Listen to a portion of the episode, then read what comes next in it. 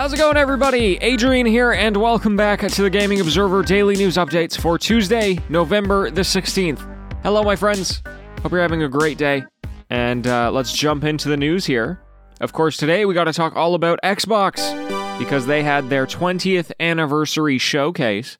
And this wasn't really intended to be like an announcement filled show, but they've been doing a lot of press and fun stuff around this anniversary.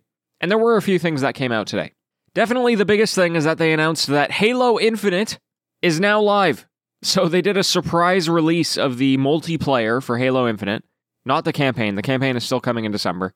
And you can literally go and, and play the game right now. They're they're calling it a beta before the official December release.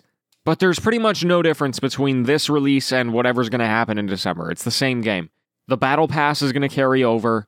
They've also extended the first season of the game until next May. So it's like a five to six month long season. So if you want to play the game, like I said, it's free to play. It's available on PC and on Xbox. You don't need Xbox Game Pass to play it. Feel free to check it out. I'm installing it myself as I speak. I would say the other big thing that they announced was that they've done another batch of Xbox backwards compatibility games. And it's actually a list of 76 games, so there's a lot of them. Some of the highlights include the Max Payne trilogy, Red Dead Revolver, Time Splitters Future Perfect, the Otogi games from From Software, Skate 2, some Star Wars games, Thrillville, Viva Pinata Party Animals, some Dead or Alive games. And so some of these games will get FPS boosts. I think all of the games will get resolution boosts. And uh, yeah, it's super cool. If I was understanding the messaging correctly as well, uh, it seems like this is going to be the last batch of games that will be made backwards compatible. So if there were any games that you were hoping for and they're not in this update, then they're probably not coming. Okay, and the only other thing I'll mention here is a few projects related to film and television. So they announced that they're going to be making a documentary on the history of the Xbox. It's going to be a six part series, and it will be available on December 13th. And then they also dropped the first teaser trailer for the Halo TV series which is a live action show, and that is coming in the first quarter of next year, exclusively on Paramount Plus. So there you go, everything Xbox. Very exciting.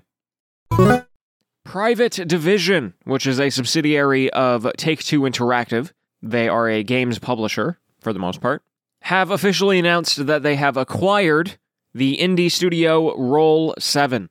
Now, Roll 7 is most well known for the OlliOlli games, and indeed, they are working on the next OlliOlli game called OlliOlli World, releasing in December. This is like a 2D side scrolling uh, skateboarding game.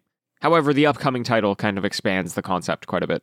Now, this is the first studio that Private Division has acquired, but they have been a publisher to some pretty major titles, including The Outer Worlds, the Enhanced Edition for Kerbal Space Program, Supergiant's Hades on console, so again, this is continuing the trend where any studio who has uh, quite a bit of cash stored up is uh, seeing all the studios that are getting gobbled up and they're going, hey, we need to get to the people who we like before somebody else does.